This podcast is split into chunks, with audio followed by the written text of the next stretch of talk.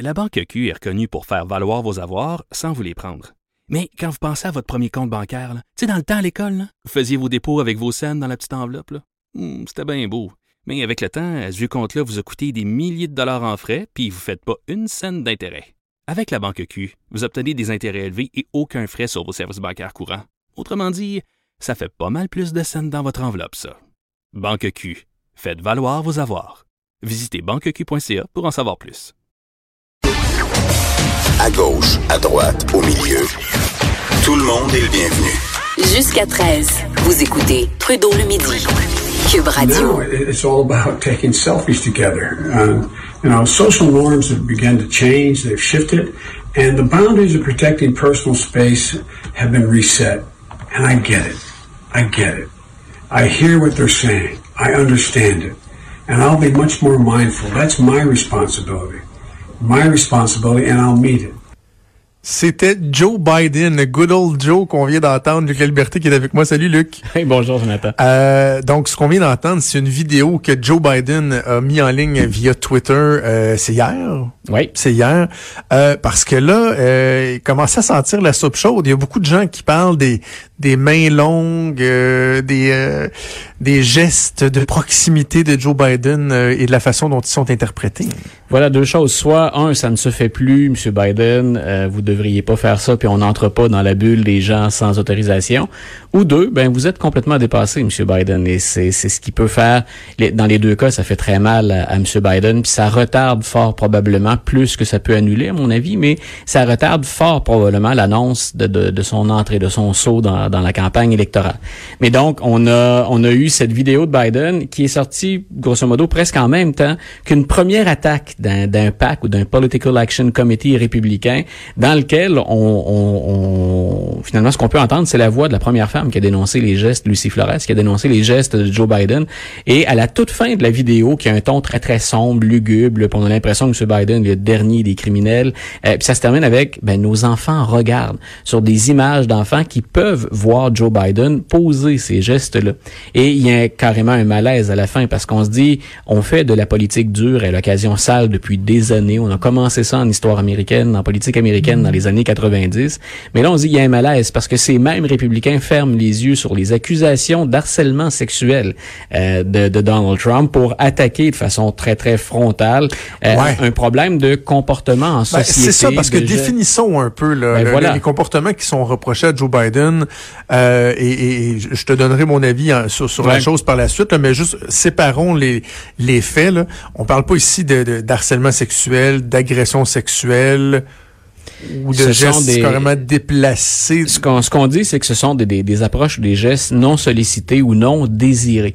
Et ça, je pense qu'on peut en, en convenir en 2019. On est peut-être plus froid, puis probablement avec raison. Il fallait rétablir l'ordre des choses. Puis dans certains milieux, c'était criant, là, les attitudes beaucoup trop familières qu'on avait euh, à l'endroit des femmes. M. Biden, il se défend dans la vidéo qu'on vient d'entendre. Lui, il dit, écoutez, je suis comme ça, je suis comme... Et c'est vrai, quand on, si on fait l'ensemble de sa carrière, là, M. Biden, il est comme ça avec les hommes, il est comme ça avec les femmes, il est comme ça avec les enfants. Et les femmes qui le dénoncent ou qui sortent publiquement autour de cette histoire-là disent, non, il n'y a pas de caractère ou de connotation sexuelle. C'est simplement qu'on est terriblement mal à l'aise et que ça ne se fait pas. Et moi, une des choses qui m'intrigue, c'est que justement, ça vient de démocrates. Ce ne sont pas à l'origine des histoires républicaines. Les républicains ne vont pas se priver de l'occasion de récupérer cette histoire-là pour nuire à M. Biden, que M. Trump craint, semble-t-il, plus que tous les autres dans, pour une Ah éventuelle... oui, ah oui. C'est, c'est celui qui, qui obsède, semble-t-il, Donald Trump. Il est inquiet que M. Biden puisse se présenter. Mais bien entendu, chez les démocrates, ça, ça fait mal à Biden parce que euh, leur électorat est plus féminin que masculin, les démocrates. Puis en plus, il y a cette question d'âge, de relève de la garde, si on veut. Ah oui. On veut du 109, il y en a dans le parti. Il y a beaucoup de candidatures, là, quarantaine, cinquantaine, début de la soixantaine. On fait pas d'âgisme, mais M. Biden, il a 76 ans. Ben. Et ce qu'on lui, une des choses qu'on lui reproche, c'est vous êtes là depuis toujours. Hein, vous, vous, euh, vous êtes au Sénat depuis une éternité, vous avez été à la vice-présidence, vous êtes dans le pays, vous êtes un insider, vous êtes quelqu'un de la machine. Donc, ça peut rassurer dans certains États, justement, parce qu'il est plus conventionnel, il ébranle moins les, structures ou les, fondations. Mais en même temps, si on est, pardon, un parti un peu plus progressiste, un parti du renouveau puis de la diversité, pour M. Biden, assurément, c'est nocif, tout ça. Un truc qui me frappe, c'est que les, les gestes qu'on lui reproche, là, ils sont on the record. Là. En ce Oui. sens que c'est pas quelqu'un qui a une personnalité X sur la place publique et là il y a des gens qui disent ouais mais en coulisses il fait ça. Ouais. Non non parce que son sa trop Ah. grande proximité là souvent c'est devant les caméras, euh, c'est documenté, c'est vu. Hey, de- Tu sais de donner à une femme un bec d'esquimau là, le, le petit nez qui frotte alors qu'il vient pour lui donner Je deux rigole becs, parce que je rigole parce que c'est absurde, mais pas pour. Je rigole pas de la femme qui s'est sentie mal, mais je me dis qu'on soit en train de parler d'un bisou de nez ou d'un. Mais non, c'est ça. de- Mais, mais par contre, moi, je, je te dis, j'allais te donner mon opinion. Moi, encore plus que jamais, ça me démontre que pour les démocrates, je comprends qu'en ce moment, si on regarde les sondages, bon, Biden aurait des chances et tout, mais on est loin encore de, de, de l'élection. Il y a les primaires qui vont permettre à certaines personnes de se démarquer. Euh, je, je- il me semble qu'il serait dû pour passer à autre chose. Là. Moi, je suis, moi, je, je crains et ils sont très forts là-dessus, les démocrates, qu'ils fassent le travail des républicains à la place des républicains. Oui. Et ils peuvent très bien manifester un grand nombre. Il y a une diversité d'idées. Honnêtement, là, il y aurait de quoi nourrir un très bon débat d'idées. Et je pense que les démocrates auraient intérêt à nourrir ce débat d'idées plutôt que de nourrir la division à l'intérieur de la formation politique. Que des progressistes disent Joe Biden n'est pas la solution, où il est entre guillemets son, son temps est révolu, l'époque, hein, on, on est rendu ailleurs maintenant en politique américaine. Qu'on le fasse sur une estrade, qu'on le fasse dans un débat et qu'on montre à quel point M. Biden, puis il accepte de jouer le jeu, il va accepter la critique aussi, mais qu'on démontre à quel point M. Trump ne correspond pas à un leader du 21e siècle, mais qu'on le fasse à la loyale. Euh, il y a ce jeu-là, il faut pas être dupe, il est récupéré aussi au sein du Parti démocrate et il y en a plusieurs qui aimeraient que M. Biden passe son tour.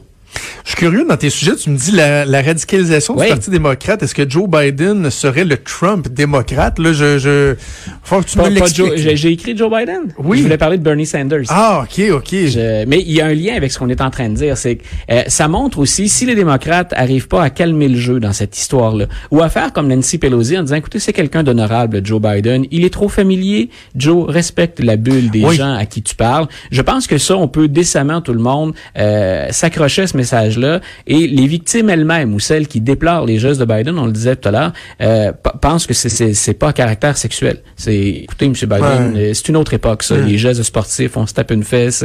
non, c'est c'est- le temps est passé. Donc, euh, ce que je voulais dire autour de la radicalisation, justement, c'est que parfois on s'accroche à ces idées-là au point où on, on s'entre-déchire.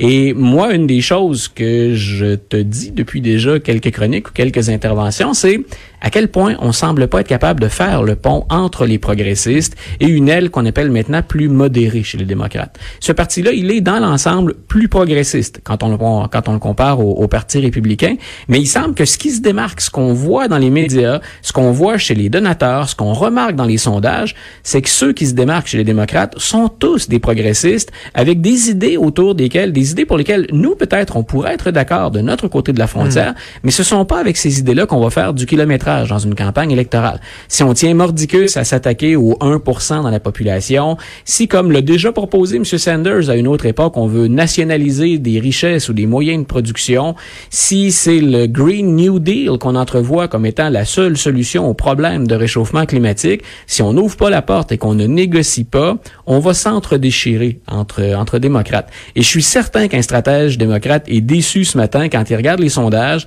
qui voit qu'à part M. Biden, celui qui est en avant de tout le monde, c'est Bernie Sanders, et c'est celui qui mène jusqu'à maintenant de loin la course aux millions chez les démocrates. Il a déjà accumulé, euh, M. Sanders, euh, 18 millions de dollars, 18,2, 18,3 millions de dollars. Donc, il est franchement en avant de tout le monde. Rappelons-nous l'effet qu'avait eu Bernie Sanders. Puis je répète, là, on peut être en accord avec plusieurs de Oui, ses oui. idées ici. Il fait campagne aux États-Unis, euh, M. Sanders. Donc, il a carrément divisé les troupes démocrates. Mme Clinton avait fait un mauvais boulot et il n'est pas responsable à lui seul de la défaite, mais il a contribué à la division du vote chez les démocrates. Et moi, je pense qu'on s'apprête à faire la même chose. Euh, il semble qu'on n'ait pas appris ou que M. Sanders considère qu'il a suffisamment raison ou qu'il a suffisamment confiance dans, dans son pouvoir, dans ses arguments pour croire qu'il peut l'emporter contre Donald Trump. Il y a des chiffres qui iraient dans cette direction-là à l'occasion. Moi, je pense quand même que c'est un candidat à haut risque, M. Sanders. Si je suis un démocrate, un stratège, peut-être que peut-être que j'ai déjà pensé à Joe Biden et que j'y pense encore, mais je regarderais ailleurs avant de tout miser sur Bernie Sanders pour détrôner Donald Trump. En terminant, tu parlais de sous, parlons de gros sous, ceux de Donald Trump. Et là, il y, a, euh, Oui. il y a un geste qui a été posé pour encore essayer d'embêter Donald Trump avec ses impôts. Là. Si, pour tous ceux qui étaient un peu découragés du rapport Mueller, des nombreuses enquêtes et qui se disaient, il a enfin déposé son rapport, passons à autre chose. Hélas, on va rejouer des, euh, des, des bouts de nos anciens enregistrements parce que non seulement on se bat ou on se querelle actuellement sur la publication du, du dossier Mueller au complet, euh, idéalement pas caviardé, ce qui relève un peu bien sûr du, du rêve ou de l'utopie, euh, mais à, la, ce qu'on appelle le Ways and Means Committee aux, aux États-Unis, donc à la Chambre des représentants, on a carrément, par l'entremise du président du comité, M. Neal, on a carrément demandé au service des impôts à l'IRS aux États-Unis de produire six rapports de Donald Trump. Euh, vous allez dire, peut-être comme M. Dutrisac ce matin, Benoît, qui disait, oh, franchement, on va faire quoi? Ben, on va faire quoi si on est, euh, puis c'est ce que défendent les démocrates, si on est pour la justice et qu'on veut aller au fond de l'histoire, ben, ce, qu'on, ce dont on se souvient, c'est que M. Trump, il est toujours sous enquête dans un procès à New York actuellement, où on va lui demander de produire ses rapports d'impôts. Et ce qu'on veut voir, bien sûr, dans ces rapports d'impôts, c'est c'est moins ce qu'il gagne, ce qu'il a déclaré, que les liens d'affaires ou les relations qu'on pourrait retrouver à l'intérieur de ces fameux rapports Donc, on va s'accrocher à cette thématique-là jusqu'à la campagne 2020. Le rapport Mueller, on va en entendre parler. On va en entendre parler, entre autres, parce que je sais pas si tu as vu passer la, nouvelle ce matin, mais euh, il y a des membres de l'équipe de Robert Mueller qui, sous le couvert de l'anonymat, ont confié au New York Times qu'eux étaient très déçus du compte-rendu de quatre pages qu'avait produit William Barr en ah disant, en disant, il y a des choses beaucoup plus plus nuisible dans le rapport Mueller dont le procureur général, le ministre de la Justice, n'a pas parlé du tout. Et ils sont un peu en colère. Ils sont contrariés en disant, écoutez, les gens ont besoin de savoir ou de connaître ces informations-là. Et il semble que M. Barr a mis ça de côté. M. Barr dit, moi, je vais le plus vite que je peux pour révéler ou dévoiler une plus grande partie du rapport. Laissez-moi le temps. Ce que disent les démocrates, c'est laissez-moi le temps de caviarder. Donc, on va, on a ce, on a cette procédure à New York actuellement. Peut-être qu'elle va arriver à terme uniquement après la fin de la présidence Trump, on le sait pas, mais c'est quand même quelque chose qui est tout à fait réel. On a ces enquêtes euh, maintenant démocrates où il y aura un bras de fer parce que celui qui détient finalement le pouvoir de divulguer des informations de l'IRS, c'est Steve Mnuchin, qui est un des conseillers de Donald Trump. M. Mnuchin a dit non, vous les aurez pas, les rapports d'impôts. Ça se peut très bien que ça aille encore devant les tribunaux parce qu'on a le droit à la Chambre des représentants d'exiger ce type de document de n'importe qui, selon la séparation des pouvoirs qui est faite aux États-Unis. Donc tout ce millimélo euh, de, de, de d'embrouillamini euh, judiciaire. Mm-hmm. On va traîner ça jusqu'un 2020, Jonathan. Des heures et des heures et des semaines et des mois de plaisir. On aura l'occasion d'en de perte de temps selon ouais, ce qu'on avait à faire dans la journée. que la liberté, notre spécialiste en politique américaine. Merci, toujours un plaisir. Une bonne fin de journée. On la semaine prochaine. On t'écoute demain matin avec Benoît Dutrisac. On fait une pause et on vient. Jusqu'à 13. Trudeau, le midi.